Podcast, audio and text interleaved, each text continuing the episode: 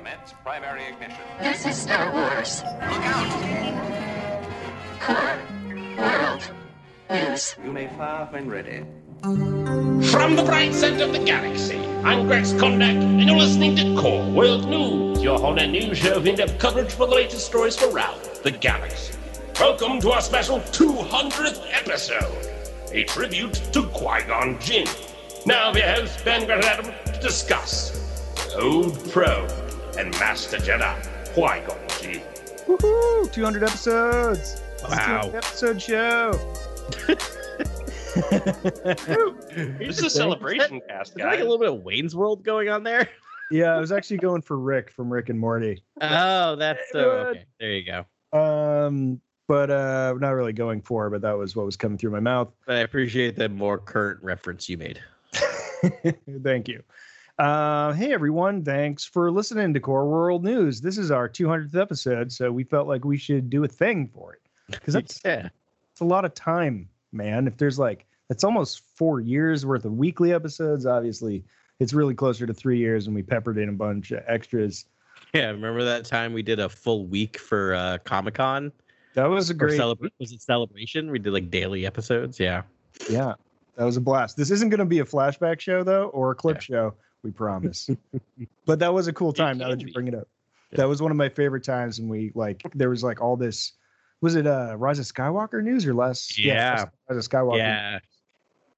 And uh like every day there was all this new stuff, and uh, that was good times. Yeah, the trailer for Rise, and then Mandalorian speculation, kind of talking about that. That was Oh, that's right. We had to like get on the pirate feed to watch the uh Yeah. watch the Mando clip. Great times. Yeah, man. So um so this for this episode we were like, well, we could do news. We want to do something special. Thinking about doing a force pillar, but then, you know, in a actually it was when we were all hanging out in um Tosche station and uh yeah, they were like or we could just do an entire episode on Qui-Gon Jinn. Yeah. I Uh, blasted you guys on text at one point about just how great Qui Gon Jinn is, and that, or like why we don't use him as a template for like other character for other characters within like the um the saga. I was like, that character, that's sort of like deviator from the Jedi code, as well as being this kind of like guiding light for many other characters, and and, and kind of the ultimate teacher in Jedi. Like that character is so compelling. I'm I'm hoping we see another character like that in the future. You know, in like other Star Wars movies later on and things like that. And I think like it's just it's just crazy to think that you know the reviews that the Phantom Menace got, and then not really not really delving into what Qui Gon had to say. I think a lot of people, a lot of uh, critics at the time, kind of said that there wasn't a lot that the film was saying as much as they talked about the visuals and the spectacle of the film. And I feel like Qui Gon had a lot to say in that film. And I feel like it's kind of unnoticed by a lot of people. And I think it was highlighted with Dave Filoni in those Mandalorian behind the scenes um, roundtables where he basically talked about some some concepts and conceits that we never really took you know into consideration, which is you know this was the ideal role model for Anakin and you know his passing ensured his fall and all that kind of stuff and how the prophecy would have got could have gone another way if he had lived and things like that. And it was super compelling. We were I think that's what kind of spurred me into thinking about Qui-Gon more and more and his importance. And so I just want to like throw that out at one point. And I think you guys that resonated with you guys as well, where you're like, "Let- let's do it. Let's do a Qui-Gon episode. Yeah, absolutely, man. I mean, you were the one that sort of keyed me in on him, and I think it was even before we heard that Filoni episode, though. That was all of Filoni stuff was relatively new to me, but yeah, Qui Gon Jinn just has this he, this relationship with balance to the Force. Yeah. that none of the other Jedi's did at that time. I would say, you know, Ahsoka is sort of a modern version of Qui Gon Jinn in a lot of ways. But Oh, you beat me to my hot take. sorry, buddy. That's fine. um we've talked about that a bunch too but uh yeah but qui-gon's very much his own character and his own place in the timeline and it's just um worth doing a little appreciation pod on on my guy um Can I, can I make the argument that he's the most consequential character uh, in the grand scheme of the saga? Because I Yeah. I'm now leaning. that please. I- mean, if you bring in the Legends material too, and you bring in like the Plagueis novel and stuff like that, it's it's there's it's even more evident of just how important Qui Gon Jinn is to the the overarching story. And I mean, his voice there's follow through with it too, where he's the the Force manifests itself to other Jedi using his form and speaking as Qui Gon to Yoda and, and and characters throughout the Clone Wars, but then speaks and Qui Gon speaks to Rey at the end of the Rise of Skywalker. There's real follow through with Qui Gon being this kind of like through line of the guiding light and the living Force and the sort of goodness of, of, of the Force and the Jedi that I find Yeah. super fascinating. I'm fully on board with that, man. I, I, I'm buying what you're selling. I, I think he is kind of the he just really unsung, um, but the, the small parts that we got from him, even in yeah, just if you just want to look at the features, Yeah. um, are profound. And yeah, he talks about the force in ways that no one else does, and is really sort of our counterbalance to like. Well, yeah. So there's laser swords and there's a war and it's awesome, but he's like, why? You know, he addresses the he the person in the room being like why are we supposed to be defenders of peace but we're also generals in a war you know or Yeah. Essentially we're a military arm of the senate because he obviously didn't survive until the clone wars I mean, that's the interesting thing, right? Like, you can ask two questions about of Qui Gon. What if a Qui Gon was not around? In which case, everything would have gone completely differently because he's the one who insists on training Anakin, bringing Anakin in, bringing him to the attention of Sidious, right? Like, if it was just Obi Wan who ended up on Tatooine, right? Yeah. Let's say this whole thing happened, he would be like, "No, this kid is too old. I'm just moving on. Whatever." yeah he would have skipped fine." right over he would have skipped Yeah. right over anakin And then Plagueis would have never known, or I'm sorry, uh, Sidious would have never known that his experiment Plagueis, which is my head canon, led to Anakin's birth. Right? There would have been nothing there. He wouldn't have had his Vader. or he would have found him first you I don't know. Like I anakin feel like would have yeah, been raised a sith maybe. Qui Gon's entrance into the, the story of Anakin's life is almost the will of the Force in itself, right? I Yeah. think you can make that that point. Exactly. Like if, I mean, this is kind of inside baseball, but if you've read the Plagueis novel, um, there's some tampering with the Force by Palpatine and, and Plagueis, and then there's the idea that um, they've conceived a kind of being out of the midi chlorians of the Force, and that this being can be harnessed and used for great destruction and da da da. But but if Qui Gon enters the picture, then he can he can shift the fate of this this youngster and and move move him or her towards towards the light, and, Right. and that's what happens. He uh, Qui Gon finds the the child, and it's it's pretty it's pretty interesting in that regard. But without that context, it still works as it's fun to it's fun to have the idea that of course Qui Gon is kind of so in sync with the in, with the Force, the living Force, that he's able to sense that this boy's you know uh, yeah, abilities. Yeah. abilities and to be sort of drawn to him. I mean, he is totally like he's almost just like I'm trying to think of the character that just flips a coin for everything they do. Actually, they they sort of have um there's one that throws dominoes or something. Oh, and Yeah. the uh, the, the From Monster High Republic. in High Republic. yeah. But like he's he's a step before that, but he's just like the force will just figure it out and I'll do whatever it takes, you know, because he's just so so Yeah. down. And um it's awesome. It's awesome. And you know, you probably noticed that Grant keeps saying the living force, right? And Yeah. I think that's important because I don't think As opposed Qui Gon cosmic- cosmic exactly, and I don't think Qui Gon cares about the cosmic force all that I- much. I'm with you on that. I, it's fascinating because in Clone Wars, I think he. What's really crazy about Qui Gon is he's very informative to. He's very important to the development of both Obi Wan and Yoda.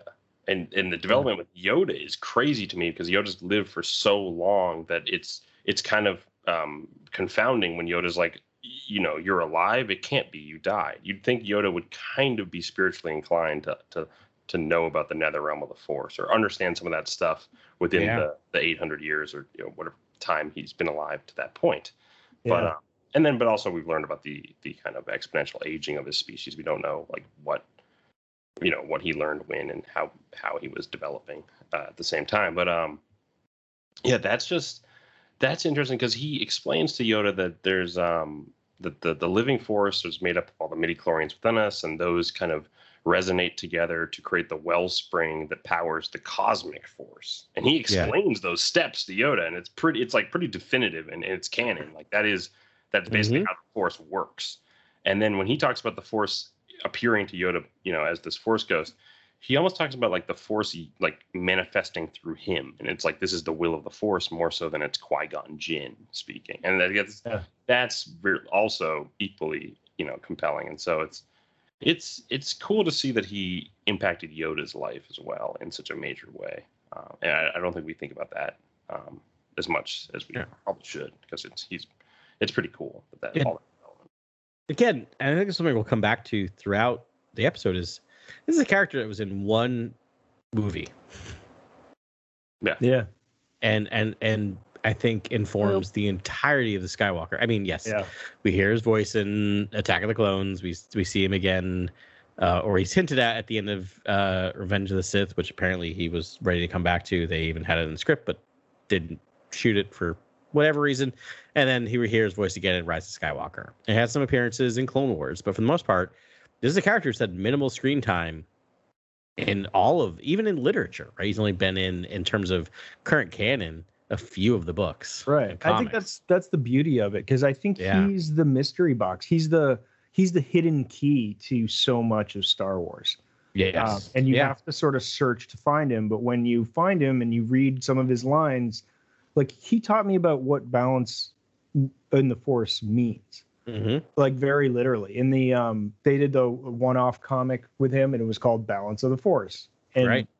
he, you know, it's just he documents the balance of the Force because he's just not sure, and he calls out the, you know, the Jedi Council on you know, like I said before, being like an arm and, and not, you know, doing it. So he goes on a, you know, not really maintaining the real beliefs of the Jedi and the true Jedi. And so he goes on a vision quest and, um, and he understands the dark. And it, I mean, he says s- simply, the dark side consumes and there's no balance to be found in such a path. So if you're wondering, like, balance does not make, well, like great Jedi, it's, Yeah. I mean, it kind of does. It's sort of like being a Jedi is like, you know you do the best with what you have and there's darkness and there's light and it's it's that you pursue light um that that matters Yeah, that's kind of my interpretation, right? Like balance means to Qui Gon, you explore the Force. There is no one right way to to use the Force to study the Force, but the dark side is bad, yeah right? But the goal, the ultimate balance is don't fall to the dark side, but explore it and know that it's the dark side is there. It serves a purpose, and part of me feels like that purpose is to keep people on the straight and narrow in this Right. weird like this this line. right the dark side is a dogma it's there's not a light side of the force and a dark side of the force it's just like there's life and death and there's darkness and light and you know and it's sort of where you go and you know the dark side is falling straight down and pointing yourself in the dark direction for your life and then Right. um the slippery slope that that is He's also the ultimate diplomat too. Like uh, his Mm. his dialogue is excellent. Like he is he is having to make hard hard decisions at at every junction in this in the story, and he uses this cunning that's it- it's it's this political cunning. Like he understands the political schemes and machinations of the republic and is able to circumvent them in in such interesting ways. Like it's it's just and his dialogue even serves that. Like if you just listen closely to his dialogue it's just it's very diplomatic. He's almost the and i think we we don't give enough credit for being a role model. And i think that's what the phantom, phantom menace has to say is that he's a he's he's this role model and this teacher he's really a teacher we don't think about him as a teacher but he's Mhm. ultimately a teacher to not just obi-wan but anakin and padme you could argue too i think she learns a lot from just his Mm. tactics and watching him throughout the film so three young people learning from this this expert teacher and and I think just he's the idea of him as a role model. I think is a big message of that film. Yeah. Well, and even in the expanded universe, he chooses teaching, right? Yeah.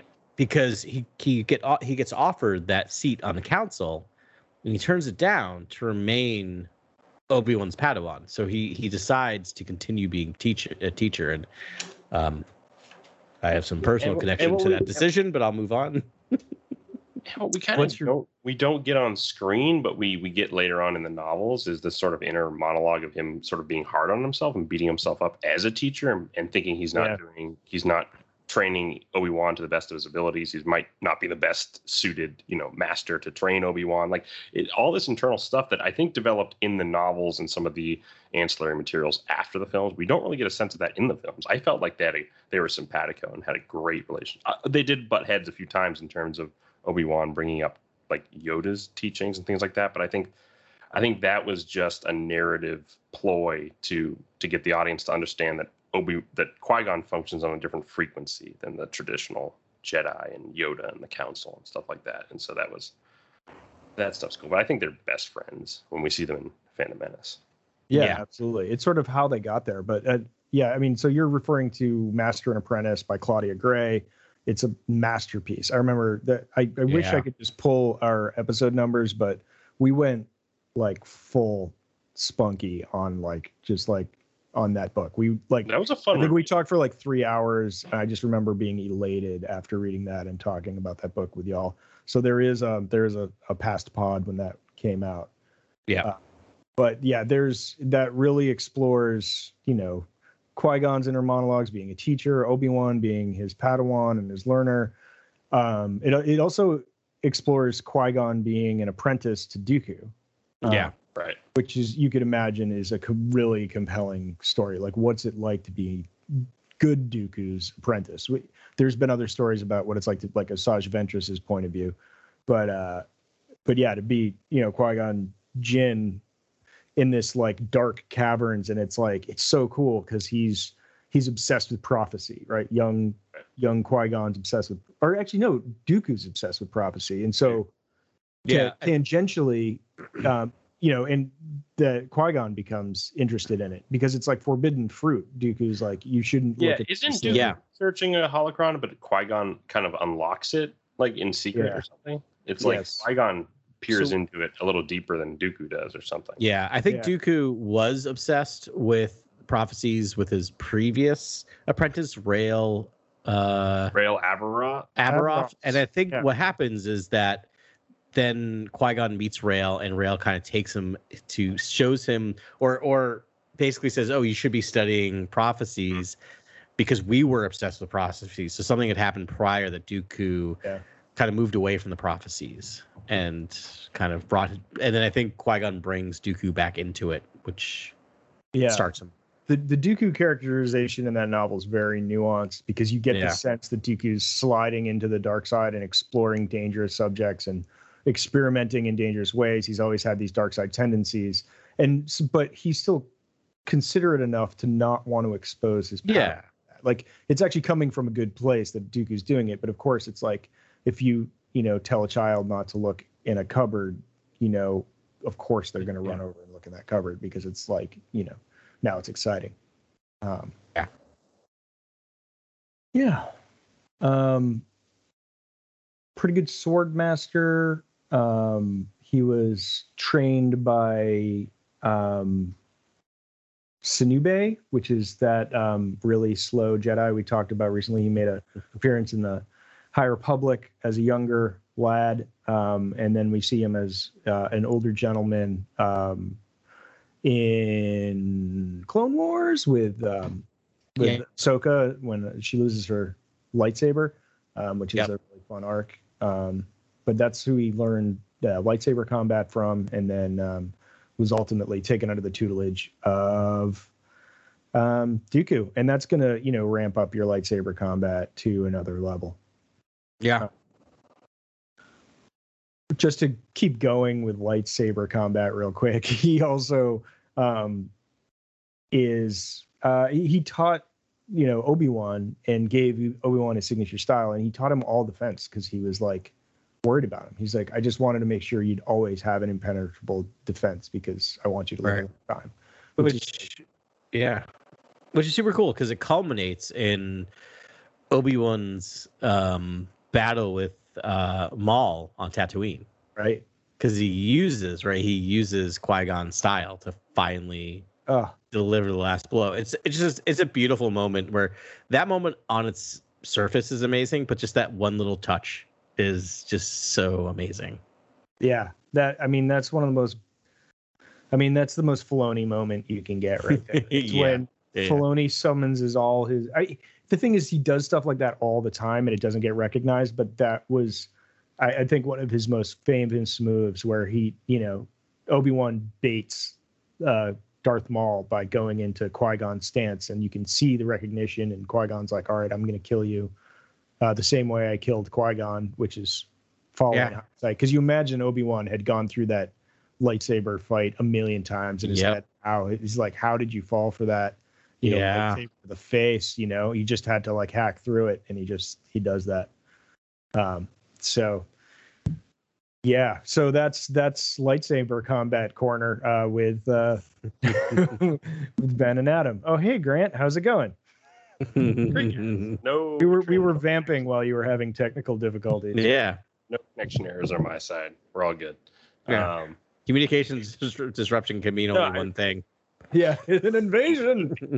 um, it's fascinating because I I really did I really do want to get into how Qui Gon connects to some the way seeker sort of Jedi we're introduced to in the High Republic. You know how he connects to Ahsoka and, and Luke and Yeah. I and definitely want to talk about the Ahsoka thing. characters. Yeah. characters that have shown like to be deviators or, or dissent. You know, uh, from the, the Jedi Council's point of view. Like I, it's fascinating because we've obviously talked about how like bloated and corrupt the Jedi became towards the end of the, the Republic and the fall of the Republic. But it's like it's interesting to see all these characters leave for their own kind of personal re- reasons, but also characters operating within the Jedi Order just kind of uh, you know on their own mission. You know, like like, like Qui Gon is. It's like he's definitely a man on a mission in the Phantom Menace. He even like explicitly says this to Anakin like early in the film, where he's like he's like you're seeing right through our plans anakin like uh, i'm you know we're on a mission to to, to core to, to to coruscant you know uh we have an urgent message you know and all this kind of stuff and it's just like that was so compelling for a star wars film is to have a jedi who has you know who's highly skilled um who's seasoned um, be at the center of the story and be the person on the mission. And I thought that was such a great kind of formula for the, a future Star Wars film or, or future Star Wars storytelling, which is just give the seasoned Jedi the kind of the, the reins to, to guide the beginning of the movie and they can die and they can dissipate and they can fall out of the story but it's it was it was such a fun formula i thought Right. Uh, Yeah. Before we start doing kind of comparisons, I want to ask kind of another what if question, right? We talked a bit about what if Qui Gon didn't find um, Anakin or wasn't part of the Jedi Order. And the, the next question is, is and I'll narrow this down. Otherwise, we'd ha- we'll have a three hour podcast. Is is what if, what if he beat Maul? What if he survived? And specifically, do you think he would have remained part of the Jedi Order throughout what we see in episodes two and three? That's so funny. I was going to ask the exact same this on the same wave, like specifically the Clone Wars, as I was going to say was yeah, like, uh, and maybe we can just start there. It's like, would he have fought in the Clone Wars? I Is don't. that the will of the Force? so. Yeah, I mean, Will the I, Force be like you have to be a general in the in the Republic Army, or would he have absconded? yeah, I think he'd be out. I don't think he, he would not have joined uh, Dooku as Dooku suggests in episode two, but I think he's done. I think at that point he would see the Jedi Order as what it became and left, and maybe try to change things on his own. But I, I think he would have seen the writing on the wall. Yeah i feel like i feel like his whole doctrine with the living living force is divergent from the the kind of the jedi and their their co- their kind of connection to the cosmic force i would say. Like it's Mhm. it feels like the jedi are trying to reach out and sense all things in the galaxy at once to be these ultimate you know police of the uh, uh, of all the, the core the mid rim the outer rim everything. And um, i feel like qui-gon's like no i, I don't want to live like that where it's it's constantly like the galaxy's police but i at the same time i found a new connection to the force which is living force and people and meeting people moment to moment and that's what I think Qui Gon does best is sort of diplomacy, meeting people moment to moment. And I don't think he's I don't think he would go to war. Like that's he's the last person I would think. would- Right. Yeah. So two questions. One, um, would Anakin follow him then? I mean, because now we're talking about Padawan Anakin. Yeah, th- this is the ultimate infinity we're talking about. This Yeah. Is, this is the I I I imagine like like what you said, Ben. I think that I think that Qui Gon and Anakin would probably go into exile somewhere and kind of uh, sequester themselves and just train and be the like the most peaceful warriors and be like probably the most idyllic Jedi, idealized Jedi that you've ever seen. You know, in whatever medium that that story takes place in. It's like yeah that's how i see that that infinity story is that they're in like white robes on like some planet somewhere and they've attained the ultimate sort of peace inner peace because i think i think that's where qui-gon would lead anakin Yeah. I mean, Yeah, it- that's- it's like, don't you think the Force would drag them back into that conflict at some point? I mean, yeah, that's And you that's- know, Dooku, I mean, would have tried to recruit him as well for the Separatists. Right. I mean, here's the thing: if we get into the prophecy, which do, do we want to? But if we get in the prophecy, the prophecy doesn't say he will bring balance to the force by fighting in the Clone Wars, right? So I think Right. you're right, Ben, that he would have been drawn back into that conflict, Anakin, through Qui Gon in some way to bring balance to the Force. If that's if we believe in prophecy, which I do not, but if we're if we're from the storytelling standpoint that Anakin is the chosen one, he is the chosen one, regardless of whether or not Qui Gon lives. Oh man, actually, so I know how this plays out now, right? So if they're an egg like they're in exile, living their life, going on their own adventures, whatever, through the galaxy, probably just like peacekeeping missions, helping people, trying to avoid conflict Yep. and not being able to, kind of like the Yeah. Zatsubichi thing. Like I just Yep. want to chill, and it's like, oh, but I gotta save this thing and whatever. Yeah. Yeah, But the Incredible Hulk. Yeah. So then you have like a standoff with Yoda against Palpatine, right at the end of Return of the Sith. We would assume that would happen when he overthrows it. Yoda loses again, but when he regroups with Bail Organa, who does he call? I mean, right. you know, it's like I, who knows if, Yeah. if Obi Wan would have made it, but um, but then you know I would imagine they would they would be like, we need to get Qui Gon and Anakin because it's time to bring balance to the Force, you know that sort of thing. And and like a mature, full power Anakin, the confrontation isn't you know Luke and Anakin, it's it's Anakin and and and Palpatine Yeah.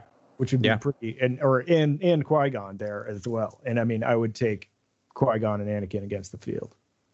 Yeah. Sure. And Qui Gon and the Palpatine work as great mirrors too, as like for Anakin especially. They're sort of it's the per- uh, Qui Gon's almost the perfect foil for Palpatine. But um, so it would be fun to see that interaction. I think that interaction would be inevitable if if Qui Gon were to live. And I Yeah. think, yeah, I think I think Qui Gon would do what's right.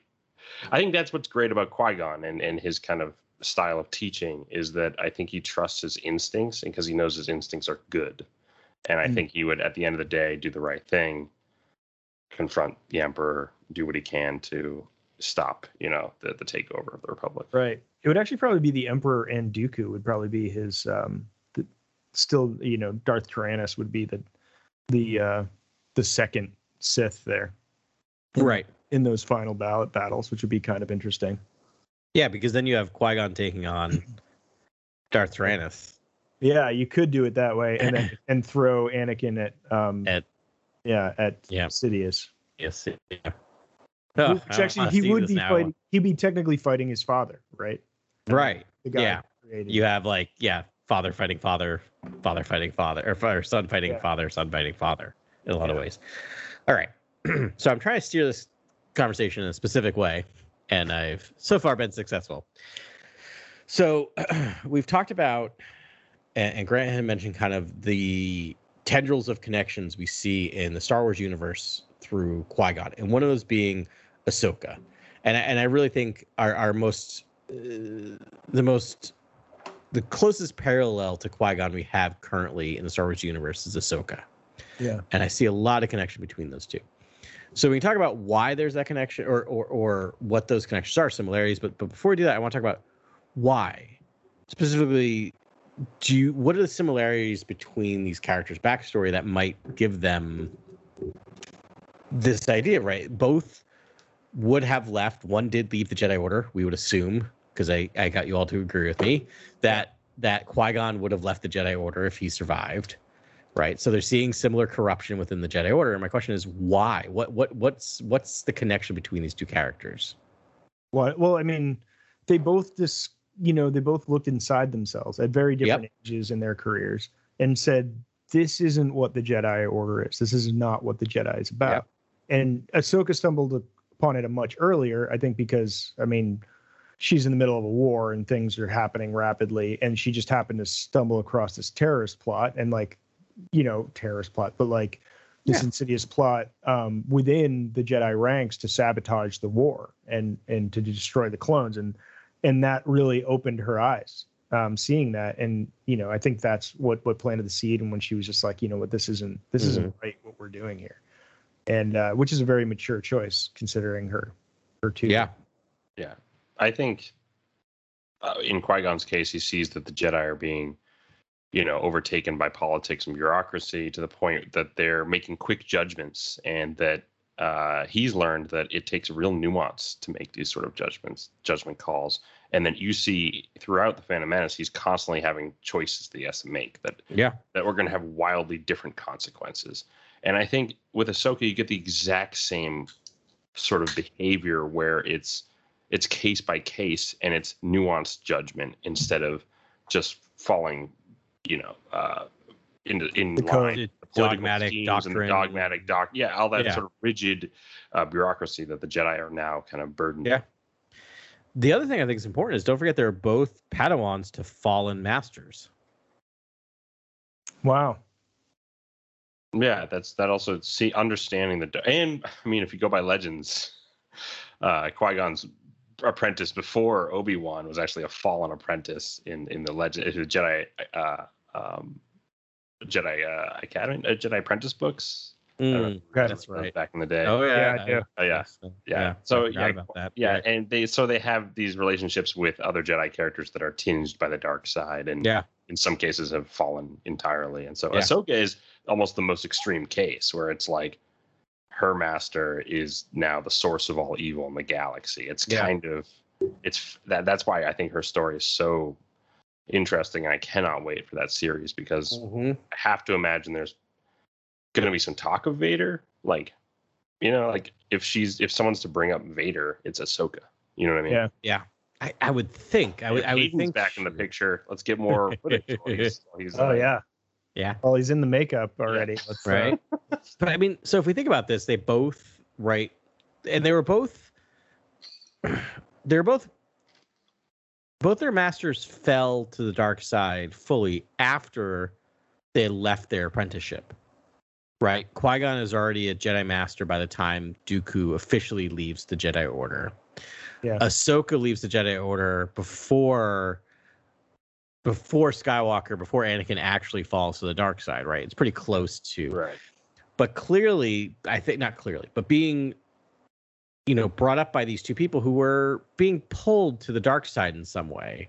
Mhm. Yeah. I think gave them this understanding of balance. I think Qui-Gon and Ahsoka have really that that very nuanced understanding of balances that exploring these things is important, but but make sure you protect yourself. You don't fall to the dark side. You know, knowing even on a subconscious or unconscious level by seeing their their masters halfway along that path. That's a Yeah. really good point. Yeah. That's very. And I mean, But- obviously, we're not bringing up some of the the the High Republic characters that also sort of Yeah.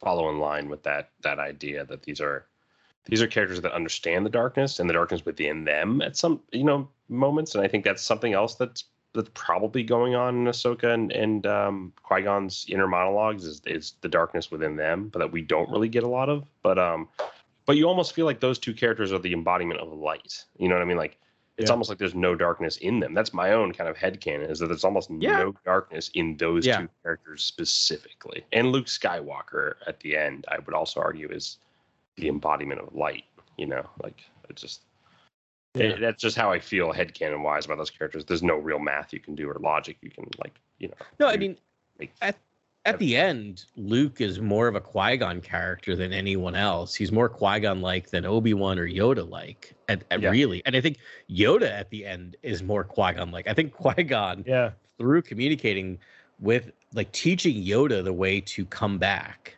Right. Right. I, I and and communing with him on Dagobah, I, I think Qui Gon really and the, it, basically in backstage of this entire Skywalker saga has been able to reshape the Jedi in the way that he saw the Jedi being from the very start. That's a really interesting thing. I mean, in a lot of ways, he was the mentor to Yoda. When Yoda was looking for answers at 900 years old, you know, after he had suffered his greatest loss and succumbed to all this, the person he leaned on was his former, or was, you Yeah. know, was Qui Gon.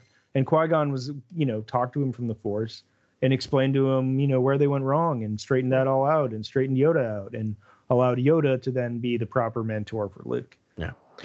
I mean, all this stuff happens. It's all retconned. It's all being rewritten as as we're experiencing it. But there's something really interesting to be said with the fact that this entire saga in episode one starts with Qui Gon wanting to take an apprentice and being told that apprentice is too old, right? By the person who 30 years, no, 20 some odd years, no, yeah, 30 some odd years later decides to take on an 18 year old Jedi apprentice, Right. right? Because he's had this person convincing him it's not about age, it's about the connection with the Force. Right. Right. And he wrestles with it. And it actually took Obi Wan to sort of tip him back over on that. Yeah. I was just sort of thinking, I mean, I guess it's easy to look at Obi Wan Kenobi as like a very dogmatic Jedi, right? Like he follow, he's a rule follower. He he does that. Like he Uh, at the same believes- time, Qui Gon does have the line where he goes, "I sense you're going to be a much wiser Jedi than myself," and that's always stuck with me. Yeah. Obi Wan has kind of attained this wisdom that is uh, uh, either the same level as Qui Gon, or you know, slightly more. You know, he's learned a little bit more about the galaxy and the Force. Yeah, I mean, his better half is really the Qui Gon part, and he is he does emit some Qui Gon many times. Like there's there's a lot of times where he just Yeah. Obi Wan just lets go and says, you know, what the you know we'll see what the force of the will is, and you know, or the will of the force is, and um, we'll Right. see we'll see what happens. In in many cases, I mean, even jumping in the pit with Dooku, it's just like, well, we'll just feel this one out. Yeah. It's like me versus the entire Separatist army. I feel like this is Yeah. It's Yeah, it's it's funny the that you bring up uh, Qui you compare Qui Gon to uh, Luke in the Last Jedi because um, I feel like uh, it's you're it's totally correct. They're both of them sort of in the single film that they're in sort of impact the rest of the the story, right? Like they, Right. they their death is hugely consequential and sort of changes the galaxy. Not I mean in Luke's case, yeah, it changes the galaxy. Uh, Yeah. In Qui Gon's case, yeah, it changes the galaxy, but just in that more immediate moment, just changes, you know, Obi Wan's mindset. But um, uh, what's so cool about Qui Gon that I think differs from Luke and and differs from Obi Wan in sort of template is that Qui Gon is is sort of consequential to to to the ori- to the origin of sort of the lead character. He's consequential to the plot. Uh, he's consequential to like a lot of the motifs and like the ideas going. it- He's almost like he has layered consequence in the film, Hmm. which I think is so cool. It's like it's so cool that that character kind of he, he he touches almost everything in the film, like, every character almost in the film. Yeah. ripples off of off of Qui Gon. I think that's something that's that's something I'm I'm I'm fascinated by, and I love that that character, especially with the Anakin. When you think about Anakin and um, when you think about Anakin and uh, Qui Gon, and you think about uh, Luke and Obi Wan, there's sort of this connection to the origin. But when with Rey and Luke, there's really no connection to her her origin as much as just uh, I'm, I'll try to guide you with whatever kind of you know in whatever state I'm in now, which seems to be a sort of recluse kind of crumud. In, You know, in and- Obi Wan. Yeah. yeah. yeah, but Obi Wan I would say is a little bit more tied to Anakin's. Origin. I guess that's true, And right? He's actually tied to looking Rey's- over Luke. Yeah. Yeah. Yeah. There's sort of this tie to the origin that I think is is in Qui Gon and, and Anakin's story. That's that's I think pretty strong structurally. It's like, oh, you have a character who's going to be a mentor, but he's also like kind of he found this kid. He senses something important about the kid. He's he's like a pivotal to the form form you know the development of, of of his story. It's it's it's it's cool. It's a really cool structure and formula for for I- a Jedi. That's what I thought Luke was going to be in uh, the sequel trilogy. I thought Me too. I thought it was he going was to be going to be Yeah. Obi Wan. I thought it was going to be Yeah. let's take from Qui Gon and let's riff off the prophecy of the Chosen One in a way that pays homage to the prequels, even though they were badly received, but just something that redeems sort of that idea and does it in a fun way where you basically do the the Qui Gon stuff, but um, you do it you do it in a more interesting way, I guess. You do it in a way that's not focused on world building and more focused on uh, Jedi teaching. I don't know, like that's kind of Yeah. That character's So, could I? We got into this discussion of kind of will the Force. Qui Gon just seems to be this like branch on the river, floating down the river of the Force. Right, wherever the Force leads me, this is what I do. And the Force led him to two things in that first movie. It led him to Jar Jar, right? Who, at the end of the day, is the deciding vote that gives Palpatine the power to take oh, over there the is galaxy that also. Yeah. and it leads him to basically insist on this apprentice who turns into Darth Vader, Palpatine's right hand man. At the end of the day, this is not me saying that Qui Gon was wrong.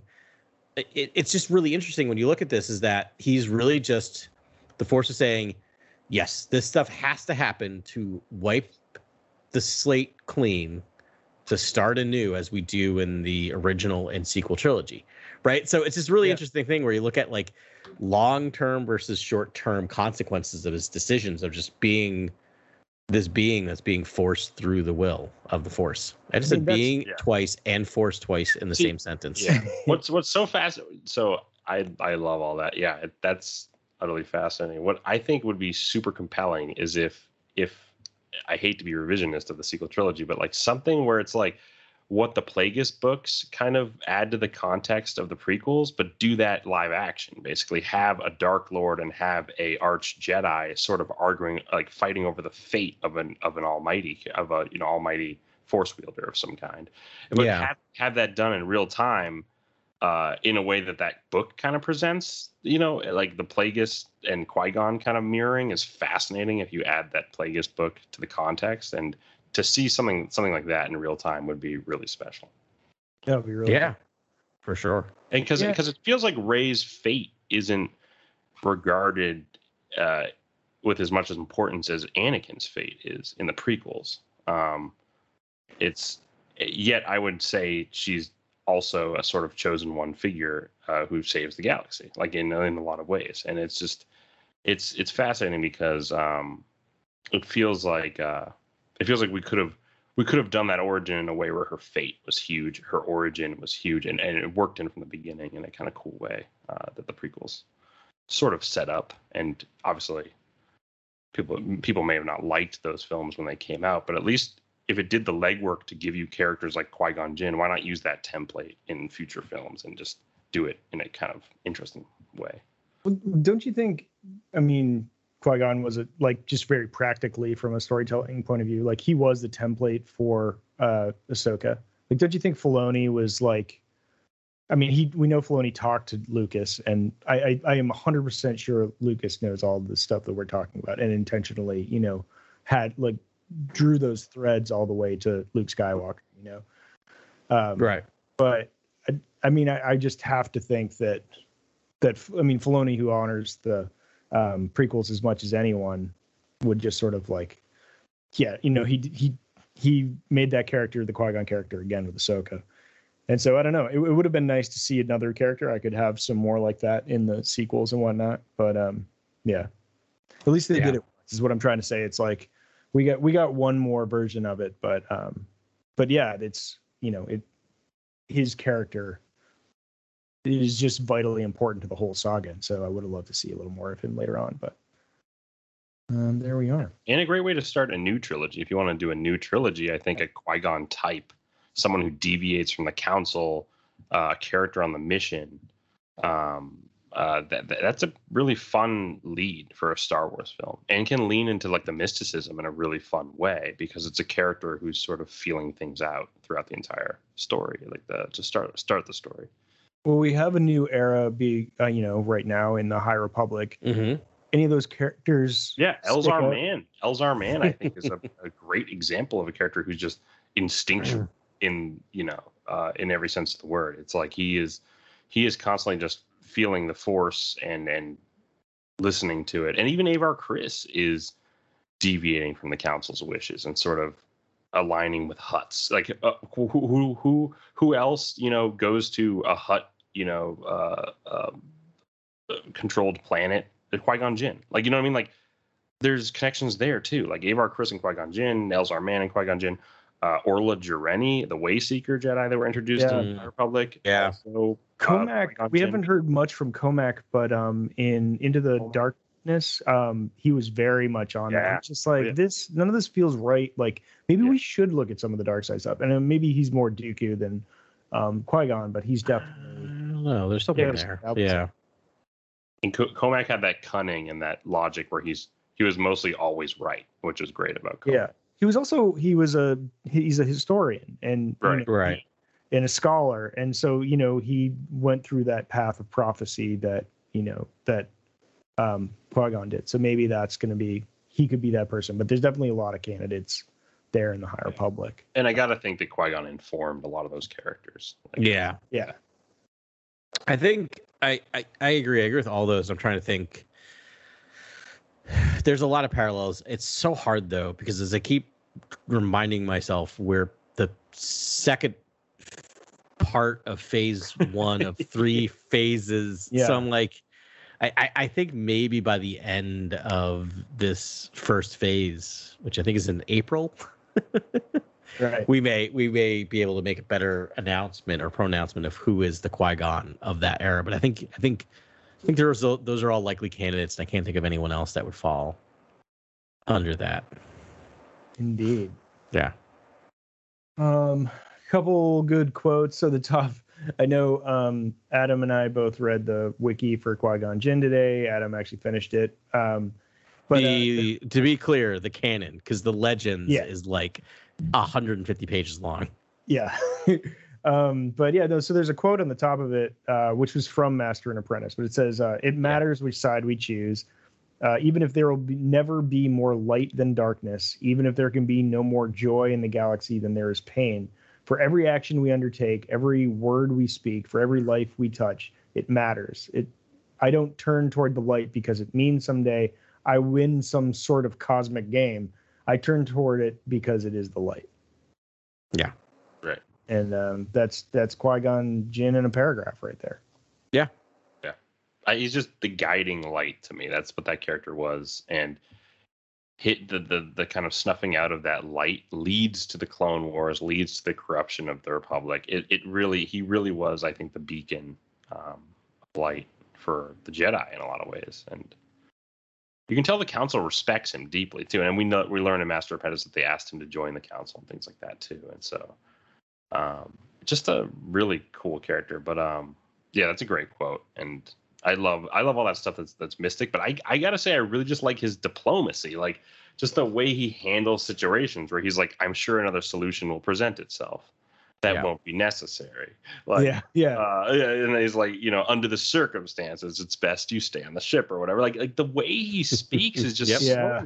like, uh, Yeah. I guess like, uh, sort of like understanding and and um, diplomatic and and just sort of uh, non-aggressive. It's it's very pa- it's not passive, but it's it's kind of just like firmly Very assertive. stating. Yeah. Yeah, Yeah. it's assertive. Yeah, it's it's it's just a really smart way of talking to people. I think that's what why he's a role model in that film. Yeah. is the way He's he conducts calm and wise and Yeah. strong all at the same time. and really observant and like i just love how Yeah. quiet he is and how much he observes like I, I still remember you know talking about the phantom menace i have i have like two very specific memories from watching that movie the first time in the theater the first is the very beginning when there's like uh seems like the person's flying in i'm like what's going on this does not feel like star wars to me um which is how Oh, i I kind of that react. I to every new generation of Star Wars because because generation a generation passed and things change, right? Like like so I let go of that pretty quickly, but I still remember that. I can still remember I have like this sense memory like the smell, the seat feel, everything of like what's happening. The second thing, which is relevant, is at towards the end when uh, Padme reveals herself. Right. Right. There's a knowing look. And I love that moment. That's one of my favorite subtle moments in a He's film like, "I that does not you." have you owe a lot me of five subtlety credits. Yeah. where both you can see both Anakin and Obi Wan are utterly shocked, and Qui Gon's nonplussed of just going, "Yeah, yeah, I, I knew the whole time." Right? Like it's just such a great little moment. It's such a great character moment of just shows how much he just observes and sees everything around him. Right. He calls her on it. Like when, you know, the handmaiden comes, like, the, you know, she requests to be on. He's like, well, the queen's not here. Yeah, And she's like, oh, stewing. it's just such great like, diplomacy of just like giving You're going to her play that every ruse, you know? That's Yeah. the thing. Yeah. He has the playful sort of cunning that Yoda exhibits in Empire Strikes Back. Because Anakin's like, "Oh, you're a Jedi because you have a laser sword," and he's like, "Maybe I killed a Jedi and stole it." Like he's Yeah. playful too. Yeah. Like there's such a fun balance with that character. Like It's true. it's fantastic. Like what a fantastic, well-rounded Jedi character to serve. And a lot of critics at the time said he held that movie together. Like that character Yeah.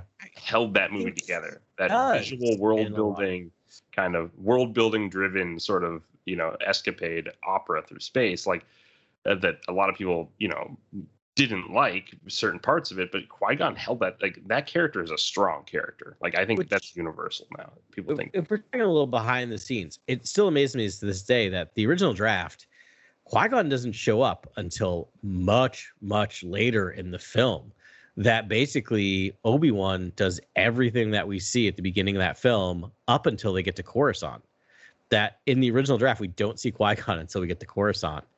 And when they hired Liam Neeson, he's just read the whole thing. He's like, "Why am I not on this in this earlier?" And George rewrote the entire thing, entire thing with having Qui Gon because they didn't know if what they were able to do with him. And so, like, I, I think Ewan McGregor's amazing, but I that's think funny because some critics say like he looks bored in the be- in you know in those early Who? parts of the film. Qui Like, Gon or yeah, and I, I think Yeah, that's a I I, mean- think that's a bad assessment. Honestly, I think he's Yeah. I think he loves this. stoic and Stoic. yeah I- he's just I he's he detached stoic and and and Yeah. observant and but i feel like i and ewan is great and i cannot wait for obi-wan but the, in that movie we, the, the obi-wan we see is not the obi-wan we know right? Right.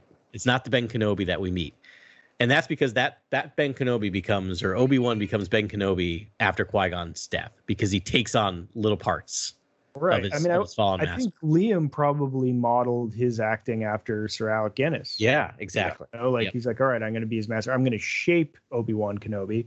So Yeah. it makes sense that I would have some characteristics of his. I think we're keying into what Star Wars, for my own subjective point of view, which is that I think you have to have this like wizened old kind of like Oh yeah, like Brit, British guy or Irish guy at the center of like this, like eh, not the center of the story, but just like a major Sure. mentor, a, a sort of mentor in the piece, a sort of regal, you know, um, sort of actor. You know, I, I feel like that's that's a Yeah. fun that's a fun side of Star Wars. Like I've always thought that was the brilliant that both Alec Guinness and Liam Neeson, I think, bring this real fun gravitas to the piece and this sort of formal theater to the piece. think how great it'll be in 30 to 35 years when we have wizened Rey. That's I'm- right? that's- Because she's a that's- British. We pitched the story, guys. Like, right. Go back and listen. We pitched this story. We are psyched for basically like Grandmaster Rey. We've we've I think we pitched this. Grandmaster twice, Empress honestly. Rey. Yeah. Yeah. I mean, we have an Slayer Empress of Rey Dragons. there. Yeah, we have a lot going on. Um, unburnt, unbroken. yeah. Benevolent dictator is what what Vader always planned to be. Yeah. Yeah. Yeah, that'd be pretty great if she was like a Jedi leader of the like, all right, we're just gonna hand this. Actually, that would be so fun. If because we're always like, Ugh, or what are they gonna try? A, you know, a democracy, a social democracy, like they, you know, they've done fascism, like it, you know, like what political thing. But if they actually gave it over to like religion, to the Jedi, and be like, you Yeah, lead, you lead the galaxy with peace, and like you're the beacon, and like You're gonna you run into conflict immediately, and then that's the movie. I mean, like that's that's three films. Yeah. It's gonna be fun. Yeah. Yeah. That'd be a great story. yeah, that would be a great story. The Always- giant statue of Qui Gon in the middle of the new Jedi Temple. That's right. She Rey did her research and she's like, you know, who actually was the best? Yeah. Gon Jinn. Well, and we And know from the Mortis connection and all Yeah. that. and Qui Gon's a known entity, right? Because there was that Skywalker journal that came out last year, the year before. What was that called? Does anyone remember that? Scrolling real quick. Skywalker. It was the one that it was the one that was like Luke. It was the journal that Luke was writing, um, the Secrets of the Jedi, right? Oh, it's that Path of book Jedi. that. Jedi. Uh, If no, people- this one people write in the edges of the book. yeah, but this one's different. This one's canon now, and it's the Oh. Secrets of the Jedi. It's the one that was supposed to be kind of Luke's journal on Act Two and researching the Jedi Okay. because he writes a whole thing about Qui Gon in there, so he knows about Qui Gon through his research, I got and in fact names him an, names him an honorary Skywalker because of the impact he had, which is a little heavy-handed, He's but the most whatever. consequential character in yeah, the entire saga. it's like I don't. Yeah, I don't know if you get to name one of a person older than you your surname because you think he's It's- cool, it's- but okay. It's weird. That that, Yeah, that I sounds about- like um, it sounds like Mormons converting people Yeah. Yeah, in the I Great thought that's Dark. what the sequel Um, trilogy was going to be, guys. Yeah. I really did. I thought it was like the Church of the Force and Lor San Tekka and all this kind of crazy Qui Gon level like believer stuff happening, but none of that happened. But I lost my train of thought. The reason why I brought that up is not because of that weird factoid, but the fact that in the universe, we know that Obi Wan knows a lot about Qui Gon. Or I'm sorry, that Luke knows a lot about Qui Gon and is known entity. Very so. So I like this idea that Rey, the actual reading of the text, the reading of Skywalker's journal, finds this apprentice, right? Finds this kind of apprentice, and oh man, we we have just demonstrated because an old canon, Force Ghosts couldn't reappear after a certain amount of time. Oh yeah. That's how they kind of rewrote that so that Qui Gon or uh, Obi wasn't just it wasn't just popping up every five pages. right. um, but uh, Last Jedi shows that that's no longer the case because we get Force Ghost Yoda right. 30, 40 years after, 35 years after his death. So there's a chance that we could have Rey communing with Obi Wan, the ghost, the Force ghost of Obi Wan. Again, what's wild in Clone Wars is I think Qui Gon says something like, "The Force has manifested in like me. It's Yeah. using me to talk to you." So yeah, I don't know if we're seeing Yoda, Obi Wan, Qui Gon. I don't know if we're seeing them as much as we're seeing the actual will of the Force, like taking on a- there. taking, Taking their form, of some some kind and talking to someone, which is so cool. And I, that's a whole podcast in, on it. So Right. I mean, I so one of the things I read was the uh, chapter in a certain point of view where um, right after Luke um, leaves the uh, leaves the slaughtered Jawas to go check on his aunt and uncle, um, Yeah. Obi Wan's left alone, and that's when uh, Qui Gon visits him, which is like, oh my gosh, so so cool to think about. Um, but I, I, Qui Gon alludes to the same thing, Grant, where he's just sort of like, he's like, well, you, he's like, you need to give yourself entirely over to the Force, like connect with it on such a deep level that it, um, that you do its will, and and he's like, and because he, I, he comes in in various levels of um, concreteness, like you know, it's like, you know, and I think it's meant to sort of explain what happened with Obi Wan, because sometimes Obi Wan's just a voice, and sometimes Obi Wan's like a person sitting next to you on a log, you know, and uh, I think they were talking about that's what it is. So it's like sort of the more you give yourself over to the Force, the you know, the more tactile you will be. And the Nether Realm Right. of the Force becomes you know hugely important in the sequels too, right? I mean, like the Yeah. Dyad stuff, and then Luke's Yeah. projection. Like, I gotta imagine Luke is like using the Nether Realm of the Force to project. I gotta imagine the Dyad is able to connect through the Nether Realm of the Force. I gotta imagine that's sort of all connected in a weird, ethereal, strange way. Yeah. Like, you know, like that's that's kind of the sense I get headcanon wise. But Right. I mean, we haven't said Leia's name yet, um, but Leia as teacher of Rey was, you know, one of the the main things that Rey was learning was how to commune with her ancestors. And Leia also brings Han Solo back with the Force, basically. Well, I mean, that's one interpretation. I love I- that interpretation. That was my that's my headcanon. I don't know what what you I love that the cutting there kind of made it like I was like, if you cut to her after you guys see him, I'm gonna be like, is she doing this and dying? Like, what's How did you interpret that, Adam? Because I think it's probably the same for both of us. So my is that she basically opened uh Kylo up to his feelings and kind of oh yeah, yeah. part of me almost part of almost feels like but that for like, across the galaxy, right? right which Okay. possibly kills her just like her brother force projected and killed right so so uh, and killed so yeah so i think that's i think that's kind of my reading ben what's your reading of it My mine was a dumber version of that, where it's just sort of essentially grief, and like he was, you know, its own in that moment of deep grief, sort of has this sort of apparition that he's, you know, I mean, it's not even apparition. He's not there. He's no he's having a conversation in in his his, own- in his mind He's Yeah, having a, exactly. a mental break, really. Can we? But- yeah. But like tomato, called some Han Solo tomato. ghost shit early. Oh, sorry, some Han Solo ghost uh, kind of uh, character appearing Yeah. uh, early, like in 2015, 16. Remember we started? The, oh no, Yeah. we started like 17. We were talking about Han Solo's ghost needing to appear pretty early on in our podcasting. we we did we Uh, talked yeah, about It was quite a bit pretty about that. amazing, and then it happened, and yeah we And loved that moment. it- That moment was actually a highlight of the rise of Skywalker. Yeah. That is an That- incredible. That might be the highlight. Oh, that Yeah, moment it is like starts about 15 minutes of straight tears yeah. because Yeah. that's immediately followed yeah. by Chewbacca falling to his knees in grief because all his pets have died, and it's just like, oh my god, like it's just yeah, that there's a couple like other beats too that are just Oh, just yeah. like there's just a couple aren't- more in there where it's just non-stop. Um, But that So- was like the most beautiful moment. That Oh, that it like so primes the the waterworks, and then it's just all over. But I mean, and and to kind of bring back to that, as, as I mean, it, people who have lost people who have close to them, I, I'm sure know that you that happens, and not not to that level, but you have conversations with people who are no longer here, and I don't mean in a, like a, a ghost way, but you know, you have these you you play out conversations in your head that feel just that real if you could talk to that person again. Yeah. yeah, Yeah, no, that's it. But I forever actually it'll be Grant's headcanon because I mean they do coincide exactly right when Yes. Leia passes away, and Well, like you know maybe it could it, be but Leia like- as No, Han. I like right? Adam's. I like the take that it's just triggering uh, Adam uh, uh, Kylo's ability to basically generate Han in his own memories. You know, Yeah, that, but- that makes sense. what's great is it doesn't matter.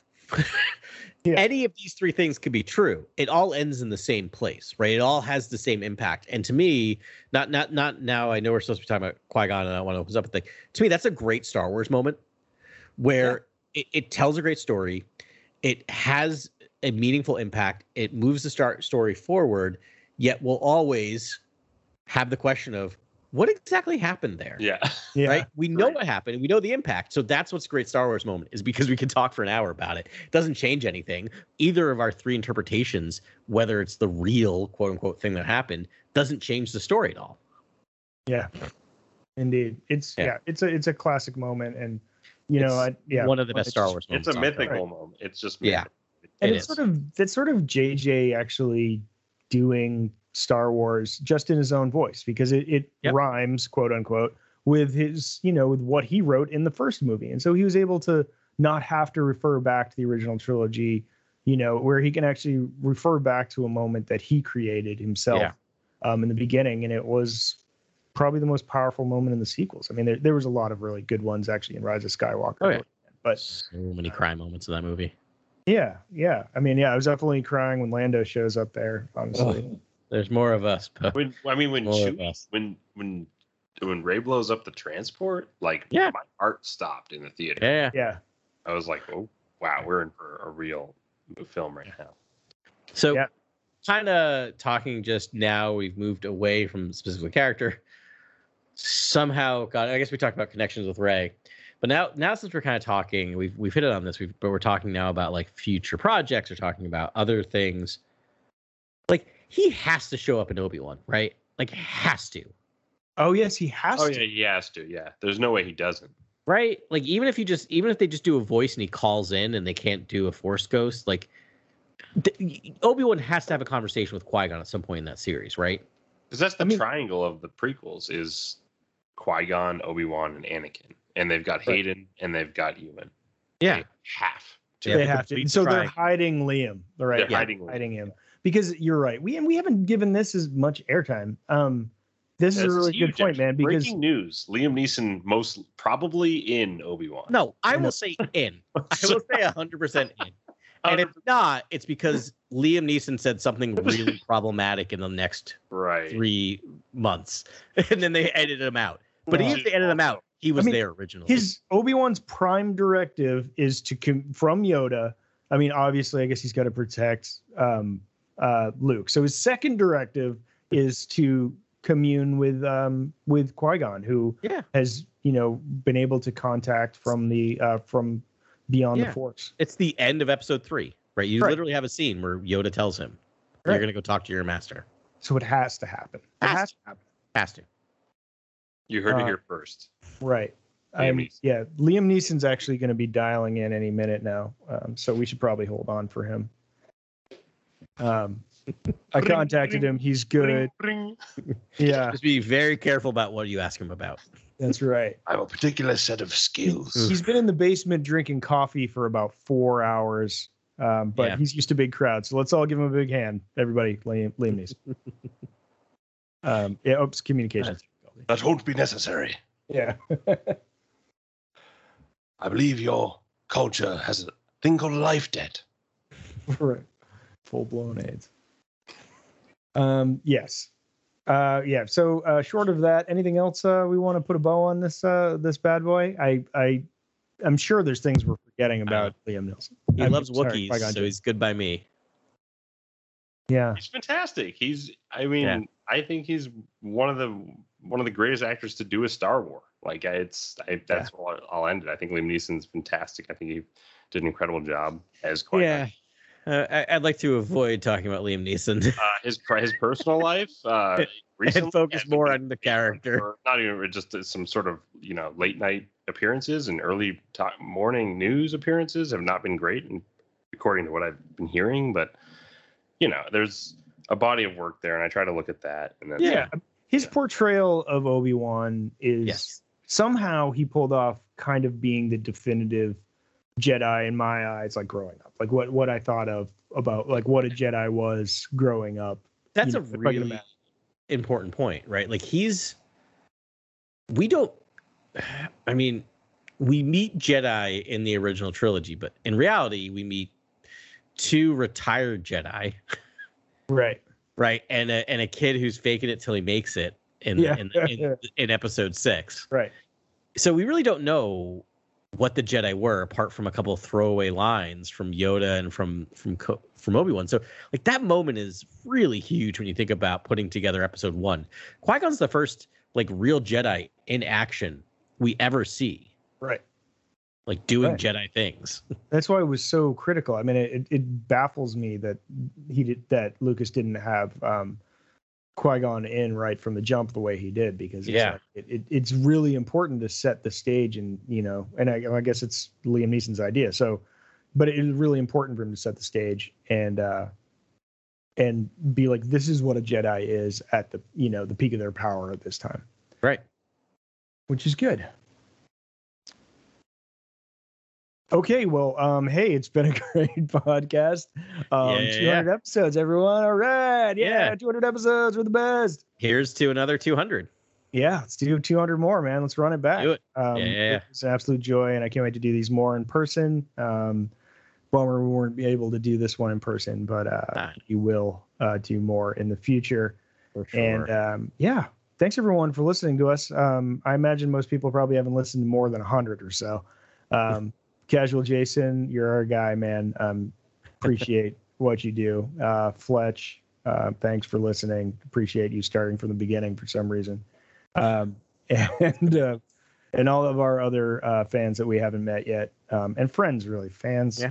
We're just all friends here in a Yeah. room. together. Shout out to uh, England. We were kind of charting this Oh, week yeah? in England. Yeah, yeah. Hey, England. Thanks for Yeah. showing up. Appreciate it. Um, yeah, would love to talk with you all. We do still have our Discord channel, though it's you know neglected. But the more people that participate, you're going to draw us back in. Um, Yeah. and. And we haven't been able to do a lot of this sort of just thinking about Star Wars stuff, this freewheeling thing that's kind of our favorite thing to do. And it changes over time. You know, looking back at Master and Apprentice now versus when we read it, a lot of stuff has changed in the Star Wars galaxy. And from True. what we've learned in the sequel trilogy and all that. Um, and it's good to know these conversations change with it. Yeah. Um, so I hope to do some more of that, but we're just getting so much content. There's something to report on every week. I know. It's unbelievable. And we It's are a news program as far as we Yeah. know, get out early. So um, thanks everyone for listening to us. Uh, we really, really appreciate it. Um, enjoy Star Wars. Enjoy your life. Be safe out there. And uh, may the force be with you always. This is Grex Kondak signing off. For the latest breaking news, follow at Core World News on Twitter and Instagram. Thank you and good night. Remember, the Force will be with you, always.